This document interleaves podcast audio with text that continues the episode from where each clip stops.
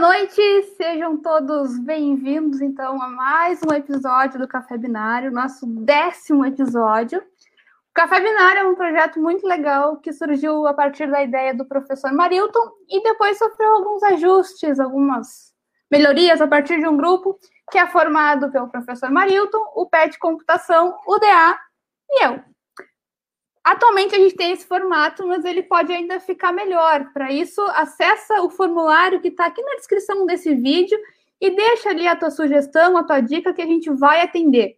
Nesse formulário também, tu pode sugerir aquele professor, aquele técnico administrativo que tu queres ver do lado de cá para conhecer ele melhor. Também, tu podes ali sugerir se tu quiser fazer parte dessa nossa mesa virtual, dessa nossa conversa, Teu nomezinho ali, teu contato, e-mail, telefone, endereço para o sinal de fumaça, que a gente entra em contato e te trata para essa mesa virtual. Ah, alguns avisos, então, as inscrições do PET se encerraram ontem, mas também temos o diretório acadêmico.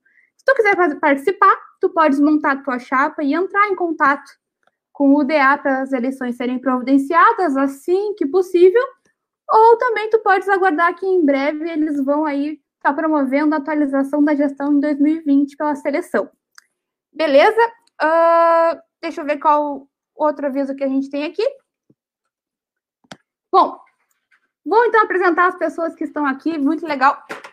Rafa, seja muito bem-vindo, muito obrigada por aceitar esse convite e estar aqui com a gente nesse projeto. Obrigado, eu que agradeço o convite de vocês, é uma, um prazer estar participando aí do projeto de vocês.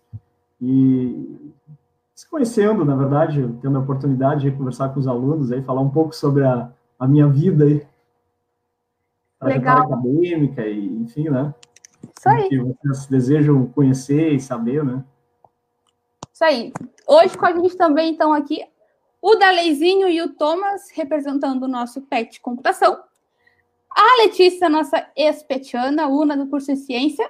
A Domares, que é ex-petiana, ex-membro DA e nossa cientista da computação, nosso exemplo. E eu representando aqui, então, os alunos do, do curso de Engenharia de Computação. Alguns avisos para a nossa dinâmica ficar mais legal, beleza, pessoal? Tem aqui em cima o nosso o link do StreamYard. Para aqueles que nos acompanham já semanalmente, o aviso vale de novo. Para sua perguntinha aparecer aqui com a sua fotinha, nomezinho do perfil do Facebook, acesse esse link do StreamYard para dar autorização. Assim o Rafa vai poder reconhecer melhor a, a, a pergunta de quem vem ela, né? E também vou pedir para vocês que aqueles que quiserem fazer uma perguntinha para o Rafa, como o Rafa não tem Facebook, para que você deixe a perguntinha ali até umas 19h50, para que dê tempo da gente responder todas durante a transmissão, que aí ele responde diretamente para vocês. Beleza? Então, sem mais delongas, vamos então iniciar o procedimento de decolagem. Rafa, eu sou uma pessoa que sou suspeita para falar. Eu te admiro muito como professor, como pessoa, Rafael, né? Eu sou suspeita para falar, tu é meu padrinho de casamento, né? Mas assim. Mas vamos lá. Eu tenho essa sorte de conhecer o Rafa de fora da sala de aula, mas nem todo mundo tem. Então conta para nós quem é o Rafael, sem mencionar a tua profissão. Tá bem tentar falar um pouquinho de mim, né? É sempre difícil falar da gente, né? É, é eu sou nascido em Pelotas, pelotense. É, sou um cara, assim, bem família, né? É, tento ser, ter sempre um bom astral, assim, manter o astral em casa, no ambiente de trabalho, né? Tento manter, assim, um, ser alegre, né? É, descontraído, na verdade, né, até durante as aulas, assim, para não se tornar uma coisa assim muito é, maçante, né, e deixar os alunos mais à vontade. É, pessoa bem familiar, caseira, assim, é, que sempre tenta, na verdade, manter os valores da, da, da, família, os ensinamentos, né? Tipo, os pais sempre passam aquelas informações de que as coisas nunca vêm de graça, que as coisas, né, que a gente tem que batalhar, correr atrás, ser persistente, né? Então, sempre tento ser persistente, né? Não sou um cara brilhante, então tem que correr bastante atrás, tem que suar bastante aí para para conseguir as coisas, né? e, e, tento manter assim um bom astral, um bom relacionamento com os colegas, com os alunos, com as pessoas, né, de modo geral. E sou um cara bem tímido, viu? e aí eu tento, tento sempre é, manter esse lado mais alto astral, assim, para vencer essa timidez, assim, de estar diante das câmeras, assim, sendo entrevistado por aluno e entrar numa sala de aula, assim, com 30, 40, 50 pessoas te olhando, assim. Mas, de modo geral, esse aí é o Rafael. Legal. Muito bom, Rafa. É, conta para nós, se tem alguma inspiração, se tiver, conta para nós quem que é. Ah, as inspirações, né? É, bom, é, de modo geral, sempre é a família da gente, né? Os pais, né? Que sempre inspiram a gente nos momentos bons e, e, ruins, né, na verdade, estão sempre incentivando, sempre tive muito incentivo do, do da mãe, do, do, do, pai, né, meus avós também tive uma criação bem próxima deles, meus avós paternos, né, e eles sempre me incentivaram, são, são pessoas, assim, familiares, né, que sempre me deram bons exemplos e seguiam o caminho correto, né, na vida, e isso eu tento carregar assim para a vida e passar para o meu filho também, né? Esses ensinamentos, é, eles são em casa assim são uma minha grande inspiração, né? Claro. E outros familiares também que sempre me apoiaram, né?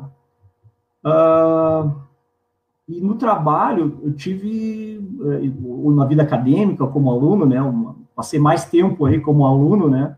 Então tinha tive bons professores uh, ensino médio, na graduação, é, na ensino fundamental, que era o primeiro grau, segundo grau, e na, na escola técnica, né? Tive na, na também durante a graduação, uh, também pessoas que me que assim que eu sempre olhava assim, pô, pessoas assim que eu, que eu tentava me espelhar assim, tomar como uma como um exemplo, né, para seguir um bom exemplo. Uh, meus orientadores também, tive orientadores, pessoas bem legais, que sempre me, me, apoiaram bastante, né, sempre tentaram me botar na linha. Então, na PUC, lá tive um orientador, o Ney, um cara bem importante aí na minha formação. Uh, mas, assim, não tenho uma pessoa em si que eu possa dizer, ah, eu, essa pessoa é o meu inspirador, né? Tenho várias pessoas que que, que eu tive uma passagem, assim, né? Que eu vi, assim, que tentava tomar como exemplo, pegar as coisas boas, né? Para levar na minha vida e também os alunos também, tentar passar isso um pouco, né? É, dessa vivência para os alunos também. É, acho que é mais ou menos por aí. Bom, a gente tem uma curiosidade que pode ser dividida em duas tá? Uhum. É, é, pode ser o antes e o depois da pandemia. A ah. vida normal e a vida pandêmica, vamos botar assim. Sim, sim, Mas sim. a gente quer saber, assim, claro, a gente sabe que tem a questão de professor, que professor gasta muito tempo com planejamento de aula, correção de trabalho e prova, com orientação de aluno.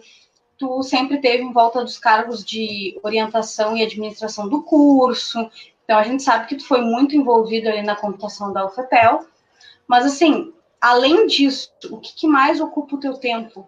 Uh, como um hobby, como uh, uma outra, talvez um, um, um, outro amor, um amor por uma arte, não sei, me sangar, quem sabe, a gente, isso pode ser um segredo, pode contar agora para nós.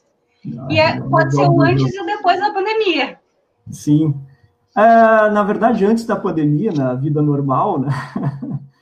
É, meu tempo livre fazia, geralmente saía para andar de bicicleta com meu filho.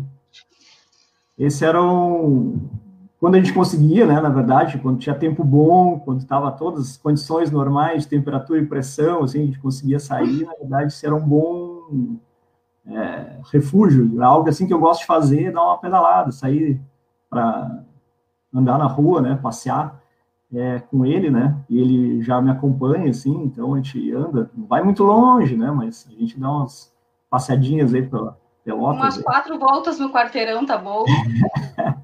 A gente, na verdade, sai daqui. Bom, eu moro aqui no Areal, aqui no final da, da Juscelino Kubitschek. A gente vai até a casa da avó, né, da minha mãe, que é aqui no Areal também, não é muito longe, deve dar uns 3 quilômetros, assim. Aí depois a gente vai até a Ponte do Laranjal, ali, volta. Já fomos até o Colégio São José também, ida e volta. Oh. Então, passando por baixo, ali perto do, do, do Chavante, né? É, voltando para o Juscelino, então a gente dá umas passadinhas, assim, sempre que possível, né? Ah, gosto de assistir alguns filmes, né? Uh, série eu não vejo muito, assim, eu não tenho muito visto série. A última série que eu vi foi Lost, eu vi total. É, de lá para cá, de lá para cá não tenho assistido assim nenhuma série, mas vejo alguns filmes, né? Gosto de rever também alguns filmes antigos, né? Rever de, novamente. Né? É, de modo geral é isso. Ou escutar música, né? E agora na pandemia tu está escutando mais música e vendo mais filme? É, eu vejo filme Olha, e tem também visto muito blogs e coisas assim, comentários políticos, aí cenário político, né, que chama muita atenção. Ah, né? sim. Acho que todos nós, né? É. Então, Já parece uma novela agora, né? É o novo ministro da Educação, quais são as especulações do mercado, cai, não cai, vai preso, não vai. Mas agora com a volta das aulas vai ter que se dedicar de novo, de novo da aula. É. Mas, claro, isso no tempo que tempo livre, né? Mas, é, no modo geral, agora mesmo na pandemia, é, a gente passa bastante tempo conectado, né? É uma reunião, aí tem que conversar com o um aluno sobre alguma coisa, ou discutir sobre uma aula, ou, enfim, seguido tem alguma reunião ou algo para se fazer, assim. Então, quase sempre tem uma reunião de colegiado, uma reunião de que uh, colegiado, é, comissões, né, que são definidas pelo colegiado, então sempre tem coisas a serem feitas aí, né? Então, a gente tá Bom, mas sobre a parte, a parte do ciclismo, eu posso te dizer que para o pessoal da computação tu é praticamente um atleta, né? Olímpico. Exato, já que pode ganhar uma medalha. Tem professores aí bem dedicados aí aos esportes aí. Sabemos, sabemos. Só olhar ah, pelos traços que tu fica impressionado. Oi? De deixa eu Deixa eu roubar um pouquinho da tua resposta, Rafa. Tu falou de, de ver filmes mais antigos. Conta para nós, tu é daquele tipo saudoso que gosta de ver os filmes de, de Natal ou tu é o tipo que gosta de ver o filme de Bang Bang? ah, eu sendo alguns filmes, uns clássicos, assim, né, do, do, do, da época de adolescência, vejo, passo, filmes que passavam na sessão da tarde. Por exemplo, agora mesmo estava dando uma série, tava, acho que eram 30 anos da do filme De Volta para o Futuro, né? E aí tava passando um, dois e três, né? E, pô, lá tava o Rafael vendo de novo, lá, De Volta para o Futuro, né? E assim são outros filmes também que eu vejo aí. Lagoa Azul, A Bolha Assassina, sei como é que é. Mais ou menos por aí, ó. Esses aí nunca perde a graça, né? já sabe tudo que vai acontecer, né? Mas é eu vejo alguns novos também aí. Que agora mesmo tinha um da, da, Netflix que eu vi aí. Foi bem interessante o filme. Depois, até depois vi que tinha bastante críticas aí na, na internet, que era o Poço. Ai, da lei! da lei é expert no Poço. No Poço. Depois já tem várias teorias sobre o filme lá. Foi um filme bem interessante ali, umas cenas fortes. Não lá, mas... Ó, já dá para fazer no final da live, então, pós-live, fazendo, explicando o poço de acordo com as duas visões já. É, Sim. o Dalei curte bastante, curtiu o filme. Eu assisti o filme, o final ficou meio em aberto, a gente vai ter que escolher o que aconteceu. É, ficou bem aberto. Não vai spoiler. Ah, o Thomas assistiu ainda, vamos ter que esperar para falar sobre o filme. Ah, não, Thomas, já faz tempo, spoiler liberado. Ah, não, deve ter mais gente que não assistiu também, a gente não quer spoiler é, ninguém. Mas uma pergunta ali. Facebook user. O pessoal, vocês têm que permitir que o StreamYard ele, ele deixa, ele não deixa mostrar a foto e o nome de perfil de vocês se vocês não autorizarem. Tem o um link aí na descrição ali. Não sei o que foi. Poxa, é, é do Júlio, foto... é do Júlio. Eu ele tá perguntando. Ah, foi o Júlio? Sim. olha, nem tempo assim, olha, esses últimos anos aí foram difíceis. Né? É... Na verdade, essa foto foi logo que entrei na, na universidade, foi, eu não sei, acho que foi 2012, eu acho. Que aí alguém, o pessoal queria uma foto para colocar no site da universidade, né? E disse, pô, não tinha uma foto, né?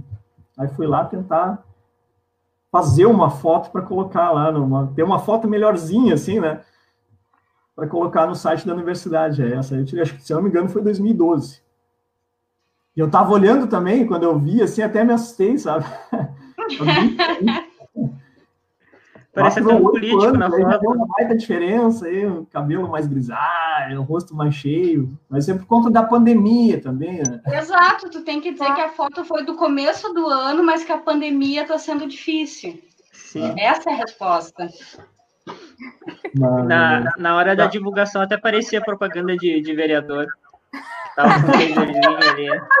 Não, né? Eu olhei assim, eu achei que pô, podia ser uma coisa mais contraída, né? Para mandar lá pro pessoal, né? Aí comecei a olhar assim, quando tinha uma foto decente, a foto da praia, foto de qualquer coisa, assim, né? Esse que eu não aparecia sozinho, eu disse, pá, mas aí vai ficar chato, né? Vou mandar uma mais tradicional aí. Não, mas ficou bom, ficou bom. tá, aí abre uma questão. Tem muitos professores que, mesmo sendo da computação, não são nada pegados com tecnologia. Uh, se tu tivesse que passar um dia inteiro assim, sem nenhum tipo de tecnologia, como seria o teu dia? Não sei se é uma coisa assim essencial para ti ou se tu consegue passar um tempo sem. Não, eu consigo, consigo superar bem essa, esse lado tecnológico aí. Ah, se, eu gosto de, bom, é, por exemplo, andar de bicicleta, né? Eu gosto de, bom, atualmente não tenho, né? Mas às vezes gostava de brincar, jogar uma, uma bolinha, né? Com, com, com, os colegas, né? Na graduação fazia isso muito. Depois que fui para pós-graduação já foi assim, ó, raro, né? E aí quando entrei na, na, na UFPEL, então aí foi zero futebol. É, mas sim, acho que conseguiria passar tranquilamente, assim, sem ficar conectado. Agora mesmo, recentemente, forçadamente, é, teve esse episódio aí do, do, tal Ciclone Bomba. Eu passei um dia sem, praticamente, né, lá por volta umas 8 da noite, faltou, caiu a internet, né, não tinha, em seguida já faltou luz e só voltou a luz aqui no condomínio sete, quase sete horas da noite do dia seguinte. E, pô, a gente passou o dia em casa, assim, né? Sem luz, é, conversando, gente estava distraindo com outras coisas, coisas para fazer em casa também, né? Arranjando coisas para fazer, mas dá um jeito, assim, eu passei bem, foi, foi legal, assim. Como se diz, quando falta, quando, quando falta a luz e a internet, tu descobre quem mora contigo, né? Foi mais ou menos isso. Ah, nossa, imaginar coisas que poderia estar fazendo, não sei o quê, um lugar para ir. Eu, eu fiquei também no, no dia do ciclone, sem, sem internet, nem sinal de telefone tinha. E realmente, a, a quarentena é bem mais difícil sem internet. Bah, mas fica. Para mim, pelo menos. Ah. Fica bem. O estranho é tu estar tá desligado de todo mundo assim, sem saber o que está acontecendo. É. Eu fiquei sem, ter, sem sinal de telefone, não tinha nem como descobrir o que estava acontecendo, por exemplo. Não tem notícia. Eu achei um rádio que era do meu avô, um rádio porque eu já não tinha estava sem celular, na verdade a, a, o celular da Carol estava com bem pouquinha bateria, já estava assim, finalmente a gente não estava querendo, ela deixava desligada e ligava quando precisava. E aí, para escutar uma música, ligou um rádio a pilha, para ficar lá ter alguma um som em casa, assim, algo diferente, né? Sim. Que legal. Senão a casa fica, é... fica, vazia, né? O Rafa, é o Rafa já estava pensando em modificar o rádio para mandar um sinal de SOS, né? é isso. Dá Bom, um transceptor aí. Sim. Uh, a gente já perguntou quem é tu, uh, sem considerar a profissão, mas a gente queria saber um pouco mais também uh, uma definição tua de qual seria a tua melhor qualidade, maior qualidade. Qualidade? Isso. Ah, são tantas qualidades. Humildade. é, ah, eu acho que eu sou um cara assim que sou bem persistente, eu acho. Né? Apesar de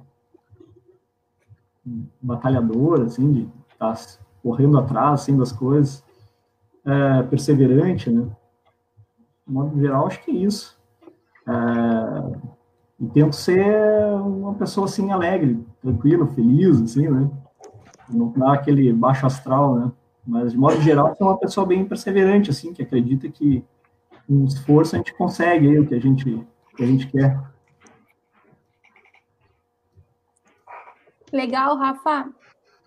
Vamos. Tem, parece que tem pergunta chegando do Facebook, é isso mesmo?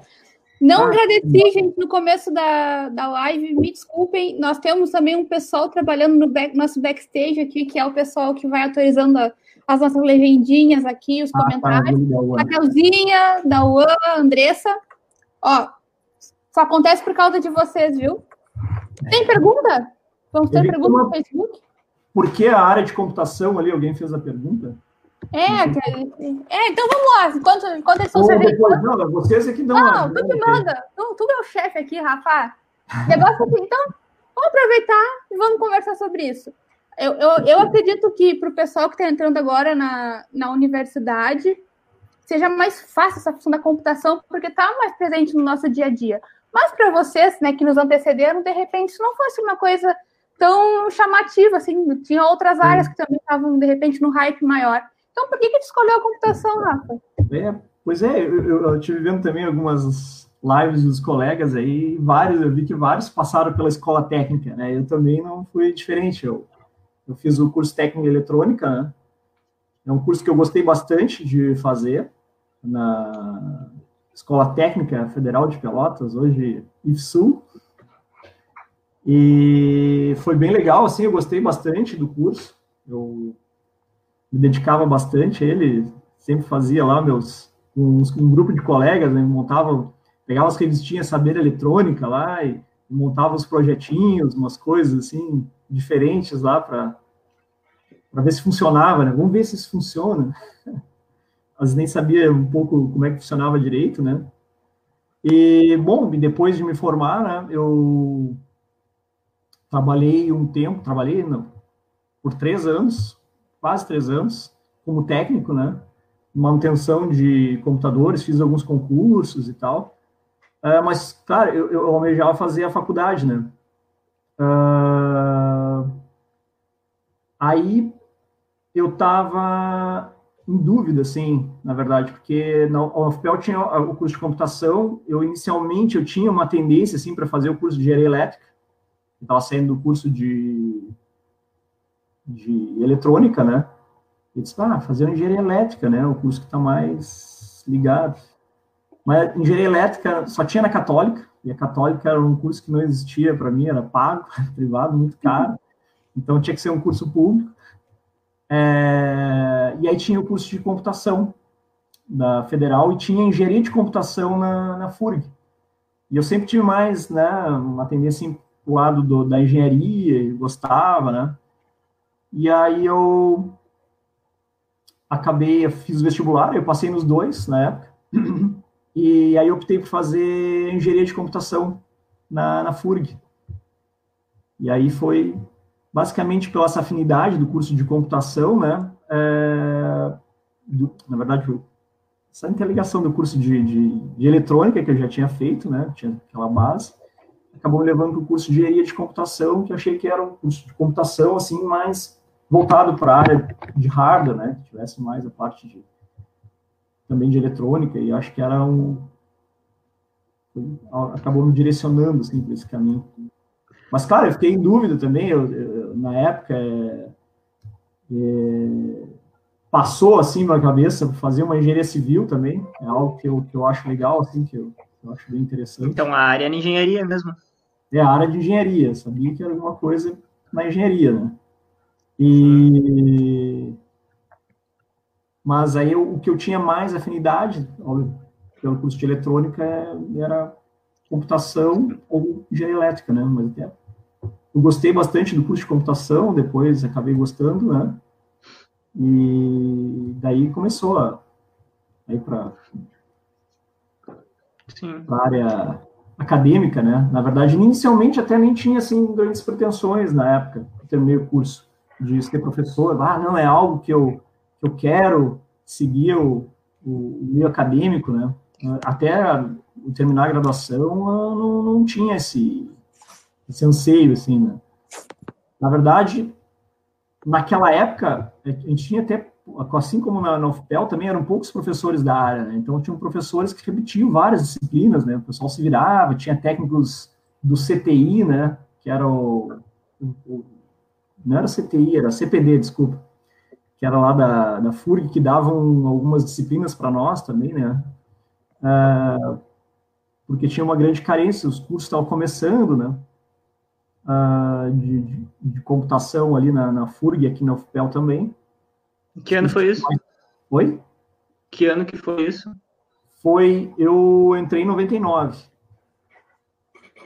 Ah, era, a internet estava nascendo ainda. É, é, já, já, tinha ainda, tinha as internets editadas aí, já no, quando eu terminei a, a, a, escola, né, foi em 95, acho que 96, 97 já tinha ali os provedores de internet, então tu comprava lá tuas, teus modem, né, fazia conexão de escada pela rede telefônica e tal, era todo um processo diferente para fazer conexão.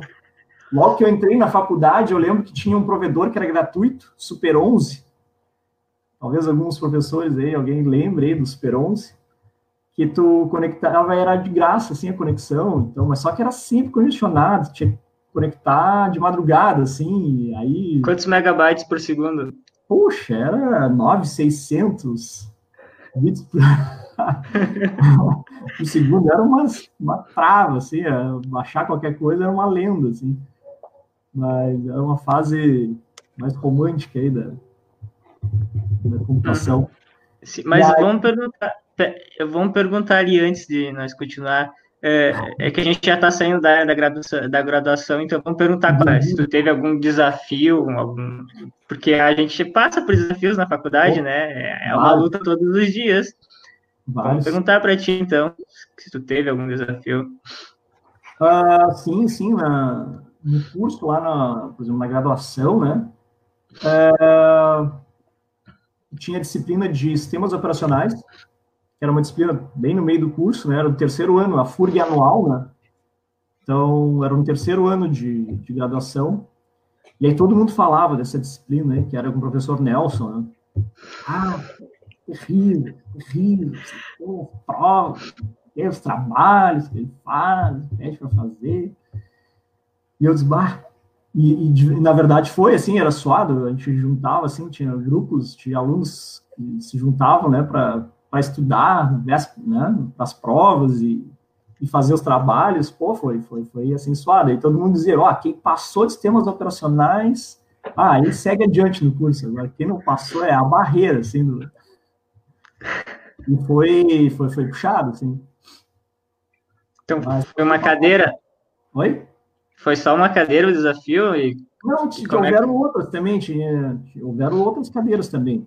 Ah, tinha uma cadeira de, de arquitetura também, com a Silvia, né? Que era bem puxada, assim, as provas dela, sempre inventava umas, uns estilos de provas diferentes, assim, que tu tinha que fazer uns projetos, assim, umas questões bem elaboradas, assim, da, da Silvia. E também foi difícil, e, e assim tiveram outras que também tipo, assim, na, na FURG, uh, era o curso de Engenharia de Computação, então tinha uma, um, disciplinas do curso de Ciência e também umas disciplinas junto com, que eram da, genéricas da, da engenharia. Então eu tinha mecânica geral, tinha cálculo, tinha, tinha resistência dos materiais, tinha é, disciplina de fenômenos de transportes. Então, essas disciplinas que não eram ligadas diretamente à computação, elas ficavam, elas ficavam bem separadas, assim, sabe? Não tinha uma ligação direta. Então, a gente tinha aula de mecânica geral ou fenômenos de transportes com outras engenharias, né? E, então, era, a gente via como o pessoal dos outros cursos viam, né? De maneira bem genérica. E essas também eram bem puxadas, assim, bah, Mecânica geral, lembro do Strauss entrar assim na, disciplina, tem cinco leis aqui, e tudo que a gente fizer aqui até o final do ano vão se basear, vão se basear nessas cinco leis, e eu não tenho compromisso nenhum com a aprovação. E a turma cheia, assim, um monte de repetente. Ah, era puxado, assim, também. Então, essas disciplinas também, para nós, eram bem difíceis. Mas, graças a Deus, tive sucesso. Bom, então, passando pelo sufoco da graduação, né, a gente sabe que não é fácil, que tem várias cadeiras que realmente são umas barreiras. Às vezes, alguns professores que parecem que fazem de propósito, tá? Mas, tirando todo o sofrimento, como é que foi o mestrado? Foi pior, foi melhor, foi mais ou menos. Não, Rafa, nunca teu caso, tá? Todas as cadeiras que eu tive contigo foram excelentes. Ah. Nunca ouvi uma reclamação. Mas a gente sabe que tem professores que fazem de propósito, tá?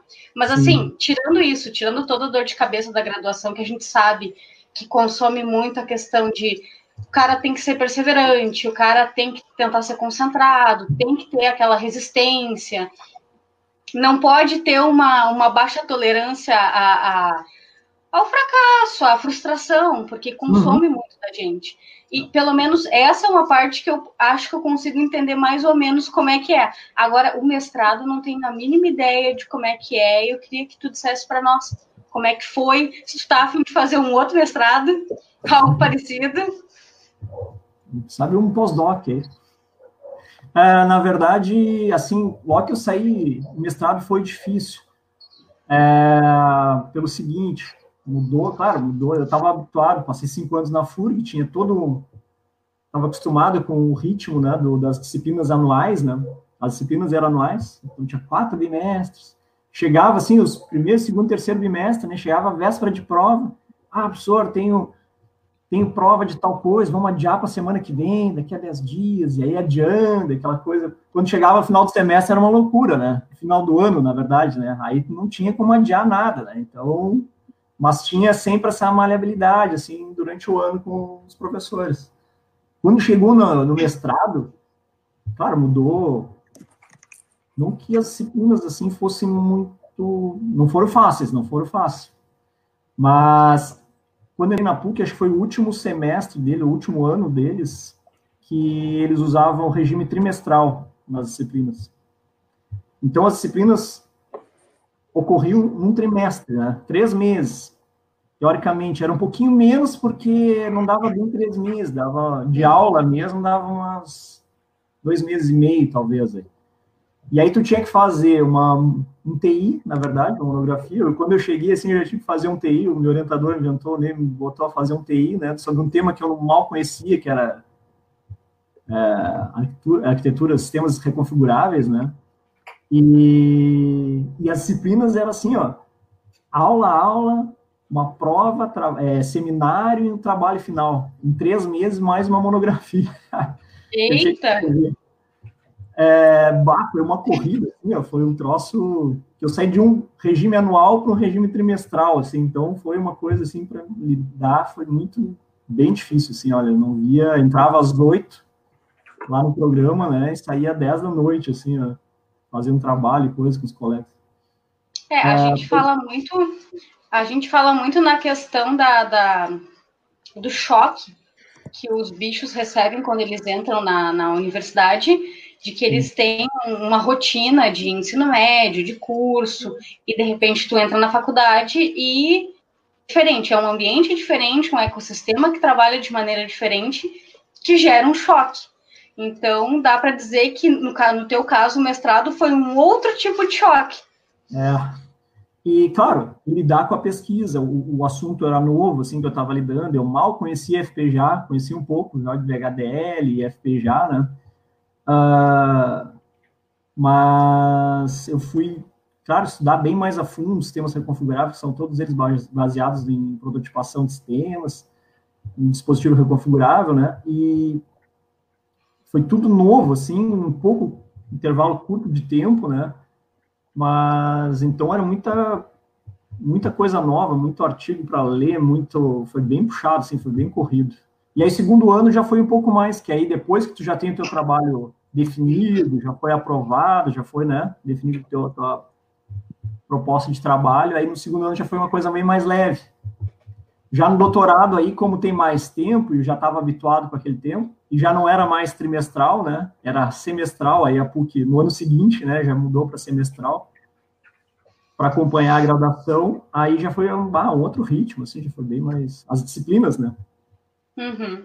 também teve seus percalços aí, porque tinha outras cobranças aí bem mais fortes. É... E a partir uh, a partir daí como foi até o teu, teu doutorado? Como foi o processo até chegar no doutorado e depois Sim. Uh, como tu, tu lidou? Foi mais tranquilo? Foi... Sim, aí assim, quando estava terminando a, a minha, minha dissertação, meu mestrado, eu já estava na reta final, assim, o trabalho já estava bem caminhado, né? Faltava praticamente mais escrever o,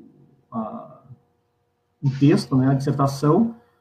E aí surgiu a oportunidade de trabalho numa empresa lá em Porto Alegre que trabalhava na, com justamente o que eu fazia. Era projeto de hardware, sistema operacional embarcado e programação C, assim. E disse, pô, é tudo, tudo que eu faço, né? E aí eu me candidatei, né? Achei bem interessante, né? Naquele anseio de que trabalhar só viver da bolsa, né? Tava apertado, viver em Porto Alegre, né?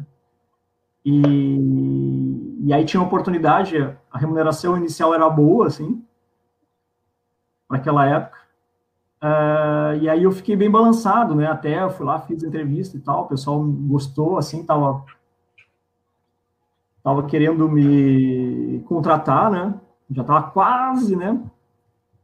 Indo para os finalmente lá na, na, etapa de seleção, e aí eu comentei com o meu orientador, ele disse, não, eu nunca tinha comentado com ele doutorado, né? Aí ele, não, pô, tem oportunidade aqui de fazer um doutorado e tal, né? Ah, com a gente, aí tem um assunto tal, aí ele me apresentou né, o assunto, o tema lá que ele tinha de, de interesse para fazer pesquisa e tal, ver se eu não tinha interesse. Aí tinha a oportunidade de fazer sanduíche, que eles tinham um projeto junto, aprovados lá com o pessoal da França, né? Que teria uma grande oportunidade também, ou não sabia disso até agora, né? Aí começou a aparecer essa outra oportunidade também.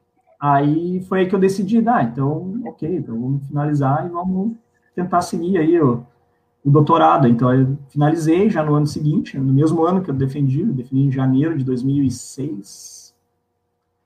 E aí, já naquele mesmo ano, eu entrei no doutorado, né? Comecei a cursar as disciplinas e tal. O início foi meio difícil, porque eu estava sem bolsa. Aí eu entrei num projeto que eles tinham, um projeto de pesquisa, né? Durante um ano. Aí a bolsa era menor que a bolsa de, de doutorado, eu lembro na época, foi, foi um ano bem puxado, 2006. Assim.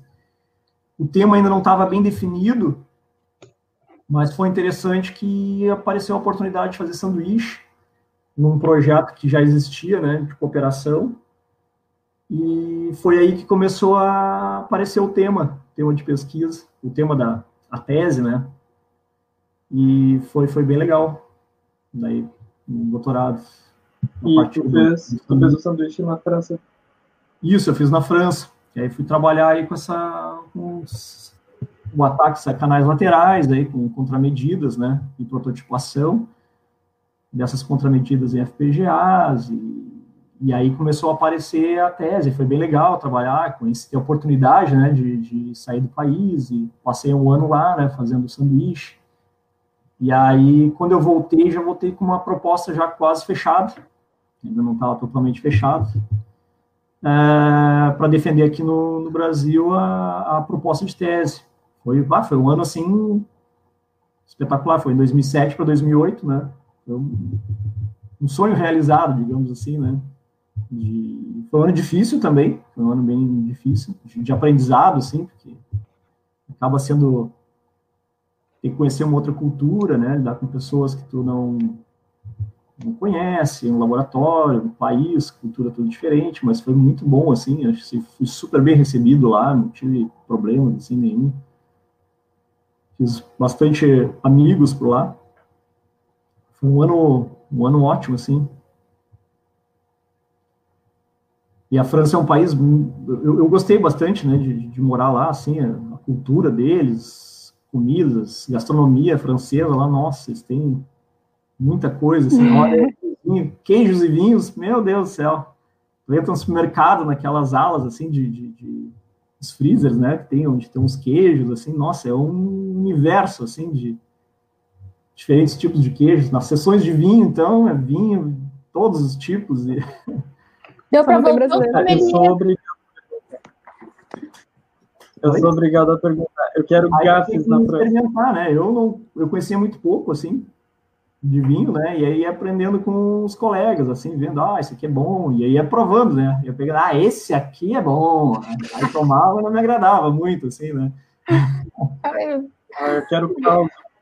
Quero gafes. Mas aí fui pegando dicas, né, com o pessoal, e aí fui me sintonizando melhor aí.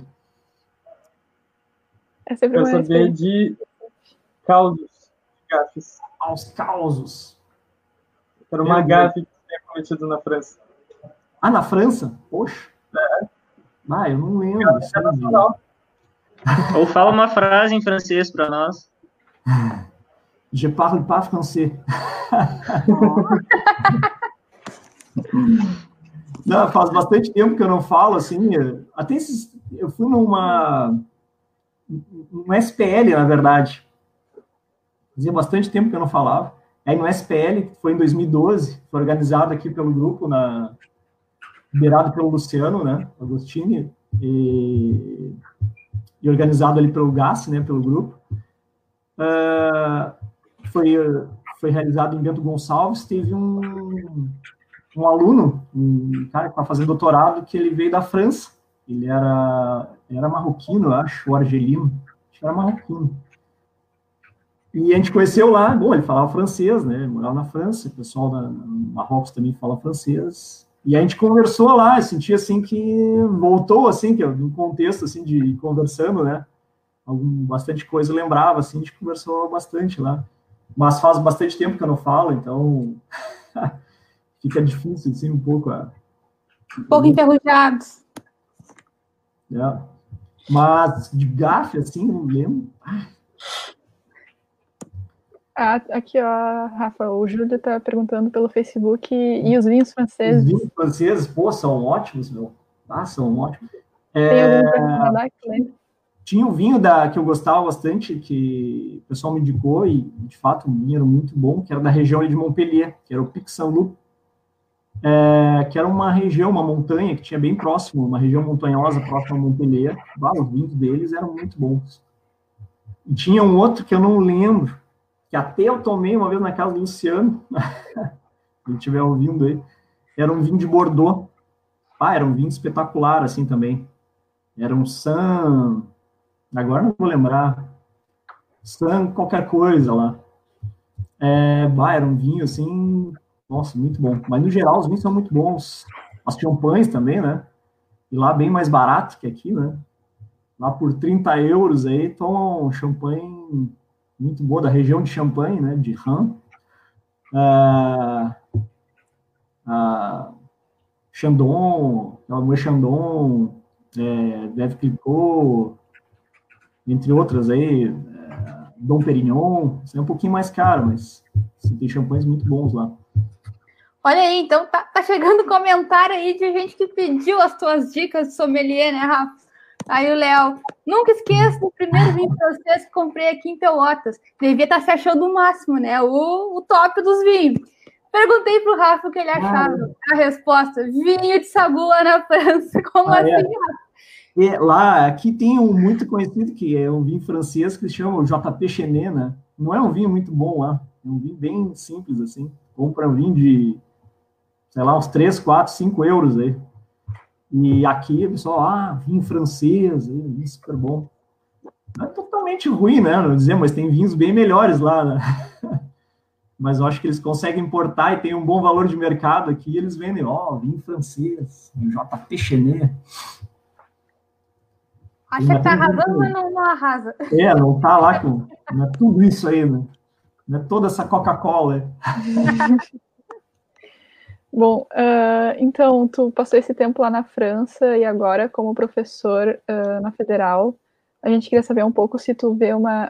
Qual, quais são os desafios que tu vê aqui, tu tem como professor de tecnologia aqui, E se tu poderia dizer um pouco também, uh, comparando com o que tu viu lá, se é, se são os mesmos desafios ou se. É, na verdade aqui a gente tem. Aqui a gente tem gente muito boa, uh, professores, pesquisadores, assim, muito bons, assim, tanto quanto lá, sabe? Lá eu vejo que eles têm mais oportunidade, mais investimento e uma infraestrutura bem melhor que a nossa. Em termos de trabalhar com tecnologia, de equipamentos, de... Nossa, eles têm tudo à disposição, assim. Quando tu ia nos laboratórios, assim, né, do, de hardware lá, que... Osciloscópio, tudo à disposição, assim, equipamentos gerais, assim, coisas assim que eu nem conhecia, assim, né, que eles trabalhavam... Eu estava na, na microeletrônica, né, e, e eles tinham equipamentos para lidar com sinais, parte de RF, sondas, nossa, tinha umas coisas bem diferentes lá que, então, a infraestrutura que eles têm é muito boa, investimentos, se quisesse fazer, se quisesse comprar, tinha tudo à disposição, essa é né, uma grande diferença, né? Fazer o circuito integrado também, uh, eu lembro de visitar uma universidade, tinha uma sala limpa, né? dentro da, da universidade lá em Montpellier. Era uma salinha pequena, eles faziam um chip, uma tecnologia bem antiga, mas eles né, conseguiam fazer um protótipozinho né, para fazer ensaios, pesquisa, né? Era bem interessante, né? Mas em relação a. Isso é o que tem mais diferente, né? Um grande desafio para nós aqui. Hoje, tu vai comprar um, equipamento aqui importado, vem tudo, ou é da Europa, ou dos Estados Unidos, ou do Japão, ou da Coreia, né? A gente paga um muito valor agregado, que acaba sendo mais caro, mais impostos, né? E, e, lá acaba sendo um pouco mais fácil a aquisição disso também, mas e, e o investimento também que se tem aqui não é o mesmo que se tem lá, né? Para isso, né? Então faz uma, uma grande diferença, assim. De ferramentas também, a gente tem muitas ferramentas específicas, né, que, que são utilizadas para fazer circuitos integrados, ou mesmo projetos, mesmo na área de hardware, que é a área que eu, que eu atuo, né? Lá eles têm à disposição, né? E aqui a gente também, cara, eles pagam, né? Obviamente, né? Mas aqui a gente paga, né? Suando, assim, né? Porque o câmbio é bem desfavorável ao nosso favor, né? Do nosso lado. Mas, Sim, assim, em termos de, de, pessoas e pesquisadores, olha, a gente, a gente tem gente muito boa, assim, que também pode competir de igual a igual para eles, com eles lá. Bom, falando então de sofrimento, sangue e pesquisa, a gente quer saber o que, que tu está pesquisando, tanto Sim. na UFPEL quanto fora, se tu tem hobby de pesquisa, curiosidade, uh, se tu gosta de fazer uns faça você mesmo, qualquer tipo de coisa. É, eu atualmente, eu, eu, o tema que eu trabalho, né, na verdade, que é o, uh, a segurança, né, por side channels attacks, é, na verdade, essa vulnerabilidade que existe nos circuitos integrados, que a gente pode relacionar os dados que estão sendo processados com o consumo de energia ou com a radiação eletromagnética do chip, né? Uhum. Esse foi o tema que eu trabalhei lá na França e venho trabalhando aqui, né? Continuo, né? Nesse mesmo tema e tentando fazer algumas coisas diferentes. Agora mesmo, uh, aproximando o pessoal de A ali, o Marilton, né? Tentando aplicar outras coisas também que estão bem alta aí em pesquisa de modo geral, o tema principal eu, eu, eu tenho mantido. Uh, eu vario um pouco a questão do, de embarcados ali. Agora, tendo surgiu um aluno de mestrado com perfil se interessa para trabalhar com IoT, né? Internet das coisas, e mais embarcados. Então, surgiu uma aproximação com o pessoal de cyberfísicos. E aí a gente está vendo aí oportunidades também para me aproximar um pouco deles ali, trabalho com rede de sensores sem fio, né? E eles têm uns projetos com armadilhas, umas coisas bem aplicadas, bem práticas, né? Aplicação, aplicações diretas, né? Coisas bem interessantes. Então tem uma possibilidade também de desse aluno, né? Que ele tem um interesse por essa área de trabalhar junto um pouco com eles. E essa parte mais prática também me, me atrai, assim eu gosto da parte de eletrônica, né? Então, brincar aí com os arduinos. Até em casa não tem feito muito, porque em casa não tem uma infraestrutura bancada, assim, para brincar com os ferro de solda, ou, ou, montar minhas coisas aqui, né? Meu apartamento é pequeno aqui. Mas fazer muito, muito frege aqui, minha esposa. Opa! tá certo. É, eu te entendo, Carol. Eu também tenho, às vezes tem alguém que faz experiência aqui em casa também. Rafa, chegou mais uma pergunta no Facebook do Mariltão. Ele diz o seguinte, ó. O Rafa é um ótimo imitador. Imita alguém para nós a tua escolha. Eu, se posso, se o Marilton me permite, eu assisti algumas imitações no período eleitoral no laboratório, que foram um sucesso, o laboratório inteiro parava para assistir. Então, ah, como surgiu, como é que funciona isso? E dá uma previnha aí para nós. Vai, eu tô. eu fico até constrangido aí. ter que fazer uma imitação aí, né? Mas. É, geralmente eu brinco de imitar, imitar o Bolsonaro, né? Hum. É, o pior é que agora deu um assim, só de dele falar, deu um branco. não fica tímido, Rafa, não fica tímido. É, então tá vamos, okay? tá okay? vamos contextualizar, então, aí de repente tu te solta mais. Eu vou, é. O pessoal aí do, do Beck, não sei se consegue liberar, mas eu tô acompanhando aqui os comentários do, na, na live no Facebook. E não é um nem dois comentários que estão pedindo para tu contar a história. Se tu me permite a imitação do Diodinho. O Diodinho. Ver, de onde é que veio o Diodinho? Ah, fala aí do Diodinho. Vocês já me falaram dessa história do Diodinho aí. Na verdade, quem falou foi o. O, o Leme, o Leme, o Matheus Leme sempre me tirava muito, brincava comigo, né? Dizendo, ah, esse Diodinho, transistorzinho. Eu não sei, foi assim, algo que surgiu é, espontâneo, assim, brincando assim com os alunos, né? Dizendo que e acabou saindo assim, assim, de é, é um clássico, né? A gente faz com carinho, quando a gente quer se é. referir a ti, a gente faz o Diodinho, a mãozinha também, né? Que é todo, tem a expressão corporal, né, Rafa? É toda, né? É todo contexto ali, né? Pobrezinho, Diodinho ali, queimado. E ele não está te, te ajudando agora nessa, na, na, função de dar aula online, porque eu imagino que seja um problema, né? A gente tu, tu, gravar a aula sem ter aqueles alunos te observando, sem te saber o andamento. E aí no, no, o Diodinho não dá uma ajudada aí para descontrair, é. para tu te sentir mais à vontade? Até o Diodinho foi nesse período de pandemia aí, por causa das aulas práticas, foi cortado, né? não dá para fazer aula de diodinho aí com a, com brisada, nem transistorzinho, porque a gente não consegue fazer as práticas do laboratório, que é bem interessante lá para o pessoal montar os circuitos e analisar, com, usar os geradores de forma de onda, fonte de tensão, usar o multímetro, multiteste. Até agora estou andando mais afastado, né? O Valduga e o Alan são os caras expertos nessa área aí, então eles estão lá na frente, os alunos estão em excelentes mãos aí nessas disciplinas agora. Os caras têm bastante know-how aí na área. E, então, faz bastante tempo até que eu não, não ministro essas disciplinas de eletrônica. É, o Lucas Coutinho tá com eu... dúvida. Ele não tá conseguindo enfrentar a pandemia com o selo de qualidade do Rafa e tá te perguntando como é que ele queima o diodinho, o transistorzinho. Na ah, casa dele não é AD. Diodinho, se tu botar uma fonte ali sem resistor, ligar ele, polarização direta ali, ele queima, ainda mais se for um 41, 48 aí, queima ele. Já, Rafa. Show de bola, Rafa. Mas é, é, é, com carinho essa, essa imitação aí do, do diodinho, do transtorzinho. É, tu, é que... mais, viu? Do, do, Bolsonaro já fiquei mais inibido aí para imitar o, imitar o quê? Faltou, faltou a tacinha de vinho para descontrair. É, eu acho. Aí faltou um contexto aí. Faz horas que ele não se pronuncia, então não. tá esquecido. Já esqueci dele, ó.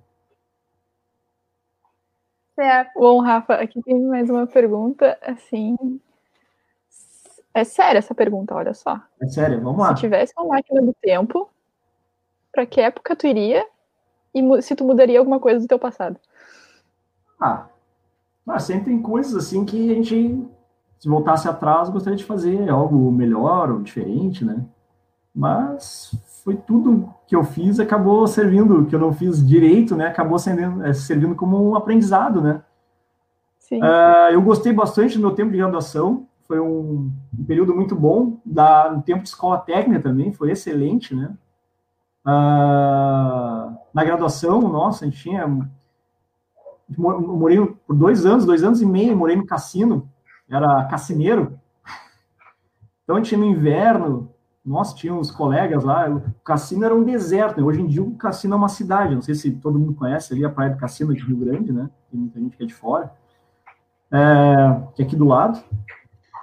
Então, no inverno, naquela época, não tinha, tinha gente que morava lá, mas eram poucos, assim, o pessoal ia no supermercado, ia para o trabalho, voltava, mas durante o resto do tempo estava o cassino vazio, né? E, e aí os malucos da, da, da, graduação andavam pelas ruas, fazendo festa, tomando vinho.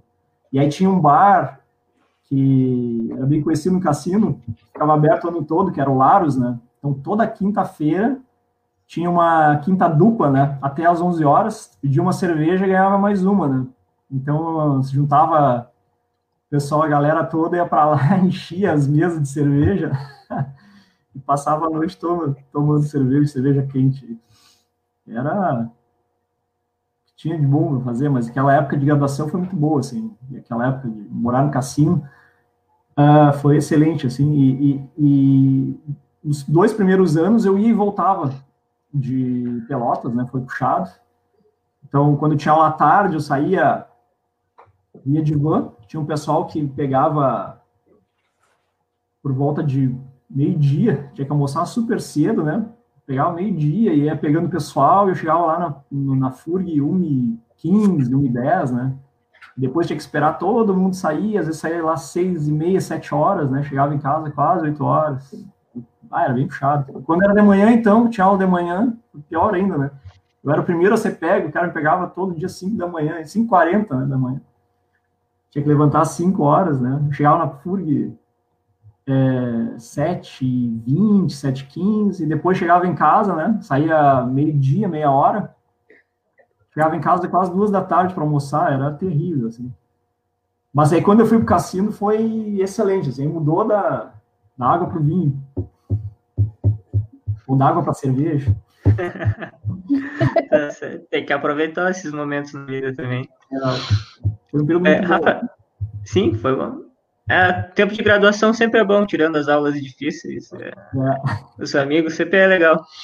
Mas mudando de assunto um pouquinho, é, tu joga algum joguinho eletrônico? Jogos? Olha, eu não é. tenho. Eu tenho acompanhado meu filho atualmente, assim, que ele gosta de jogar muito Minecraft e Roblox, mas eu não tenho. Eu não tenho jogado, assim. Eu jogava bastante Atari, na época de videogame, depois joguei um pouquinho ali de Mega Drive, o Super Nintendo lá, mas já dali por diante eu já deixei um pouco de lado e não tenho hábito assim de jogar. É por falta de tempo? Não, é.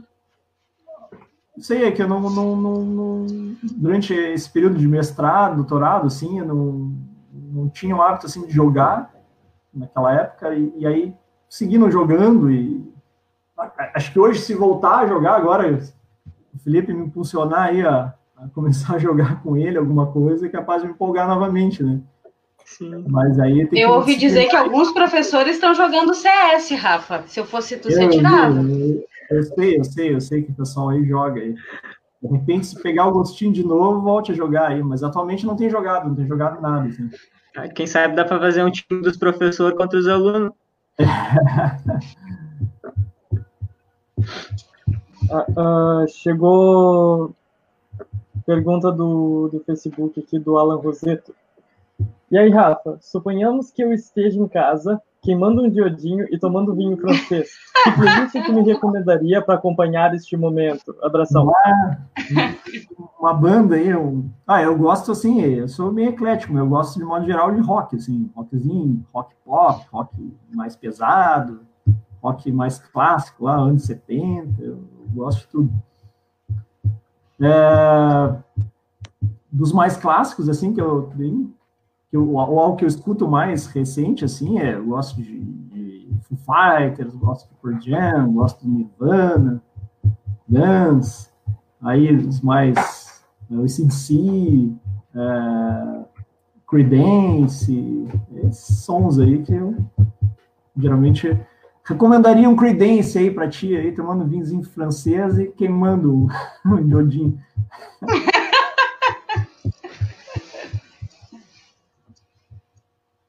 Alguma coisa tá. também mais anos 60 lá, um Doors lá. Tá bom.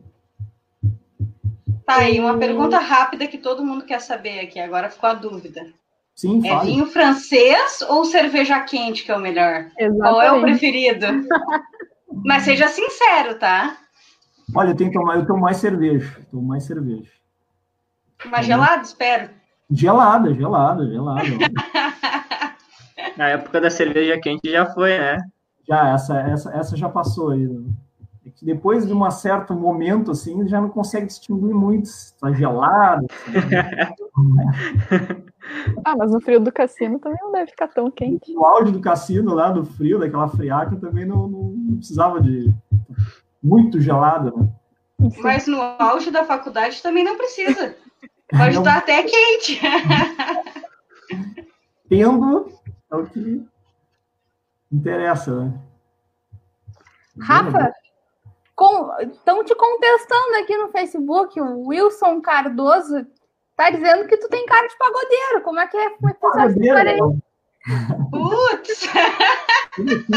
É, já, já, já escutei, já teve uma, uma fase de escutar um pagode também, né? Na época de faculdade também tinha umas rodas de samba, uns negócios assim que mas é, escutava, mas não é muito a minha praia. Assim.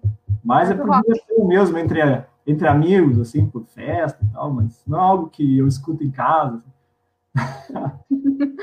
Rafa, já entendemos que os humilhados foram exaltados da cerveja quente até o vinho francês de qualidade, que não é o vinho de sagu.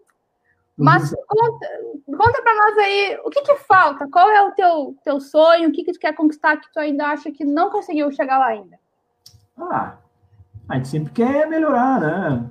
Enfim, é, melhorar no, a qualidade das aulas, quer ter uma produtividade melhor, quer fazer um, né, contribuir mais aí com, com os alunos, com a universidade, enfim, né, o papel é esse. Uh, e coisas pessoais, eu gosto, tempo, quando é possível, né, eu gosto de viajar e conhecer lugares diferentes, assim, né, eu gosto, geralmente, eu gosto de, de praia. E conhecer alguns lugares. Por exemplo, Fernando de Noronha, né? Um lugar que eu gostaria de ir. Então tem vários, assim, sonhos, assim, de, de modo geral. Tem várias coisas ainda para serem feitas. Para serem feitas, é, exatamente. É. Mas, mas tu falou de, de conhecer coisas, assim, mas não tem nenhum grande objetivo. É, não, não tenho, assim, uma meta, assim, né? Talvez esse seja algo prejudicial, né? As pessoas sempre dizem, para ter sucesso tem que traçar uma meta, assim, para tu buscar e ir atrás, né? Atualmente, assim, eu não saberia dizer, bom, eu quero chegar nesse ponto, né? Certo. Então, infelizmente, nosso tempo está acabando. Já cumprimos aí. Foi, foi rápido, foi leve, né? Foi divertido. É sempre foi, bom poder assim. Bastante, né? Rafa, muito obrigada novamente por ter aceito o nosso convite, por ter compartilhado com a gente as tuas histórias, as tuas experiências de vida, por ter feito o Diodinho para nós, que é uma coisa uhum. marcante na última Muito obrigada viu, por ter aceito esse convite. Vou pedir para mais uma vez tu fazer o Diodinho, então, para a gente ficar com essa imagem maravilhosa, para acalmar nosso coração aí. vai, vai se propagar pelas redes. Né? Eu que agradeço aí a oportunidade de participar, gostei bastante de, de participar do projeto de vocês aí, é bem legal conversar aí com vocês, essa turma bem descontraída aí, utilizada jovem aí, cheio de, de sonhos aí também, é bom ter essa troca, isso é muito legal, essa troca de, com, com os alunos, assim, sempre que aprendendo coisas novas, aí é bom ter esse contato. É... E cuida do Jodin, Jodin. Obrigada. Quero agradecer também aos meus colegas dessa mesa virtual aqui, Letícia, Thomas, Darley, Adomares. Muito obrigada por terem participado dessa conversa. Agradeço aos meus queridos do backstage ali, a Raquelzinha, da Ozinho, Andressinha. Andressinha, vamos, já vamos incorporar o Rafa, né? Andressinha, da Ozinho, Raquelzinha. Homenagem, claro. Obrigada por terem feito do, tudo isso possível. Pessoal que está assistindo com a gente, muito obrigada. Lembrando que em breve o episódio vai estar disponível em podcast lá no Spotify e também esse vídeo no YouTube. Veja, reveja, o, o podcast é legal porque a gente deixa em segundo plano, vai trabalhando e vai ouvindo a história do Rafa de novo, tá? Então acessem. Quero também avisar para vocês, o pessoal pediu, que tem o Discord da computação que as meninas do PET criaram. Lá está sendo uma sala muito interessante para o pessoal debater, para o pessoal se ajudar. É inclusive, é super legal. Convido os professores que estão assistindo essa live a também entrarem no Discord para auxiliarem os alunos. E é isso. Sigam as páginas do, do PET, a página do DA e acompanhem aqui o nosso canal, que segunda-feira a gente vai estar de volta com mais um entrevistado. A todos, muito obrigada, uma boa noite. Não saiam de casa, se precisar sair, usem a máscara, usem álcool gel e se cuidem, tá? Uma boa noite a todos, obrigada. Boa noite, boa noite. Boa noite.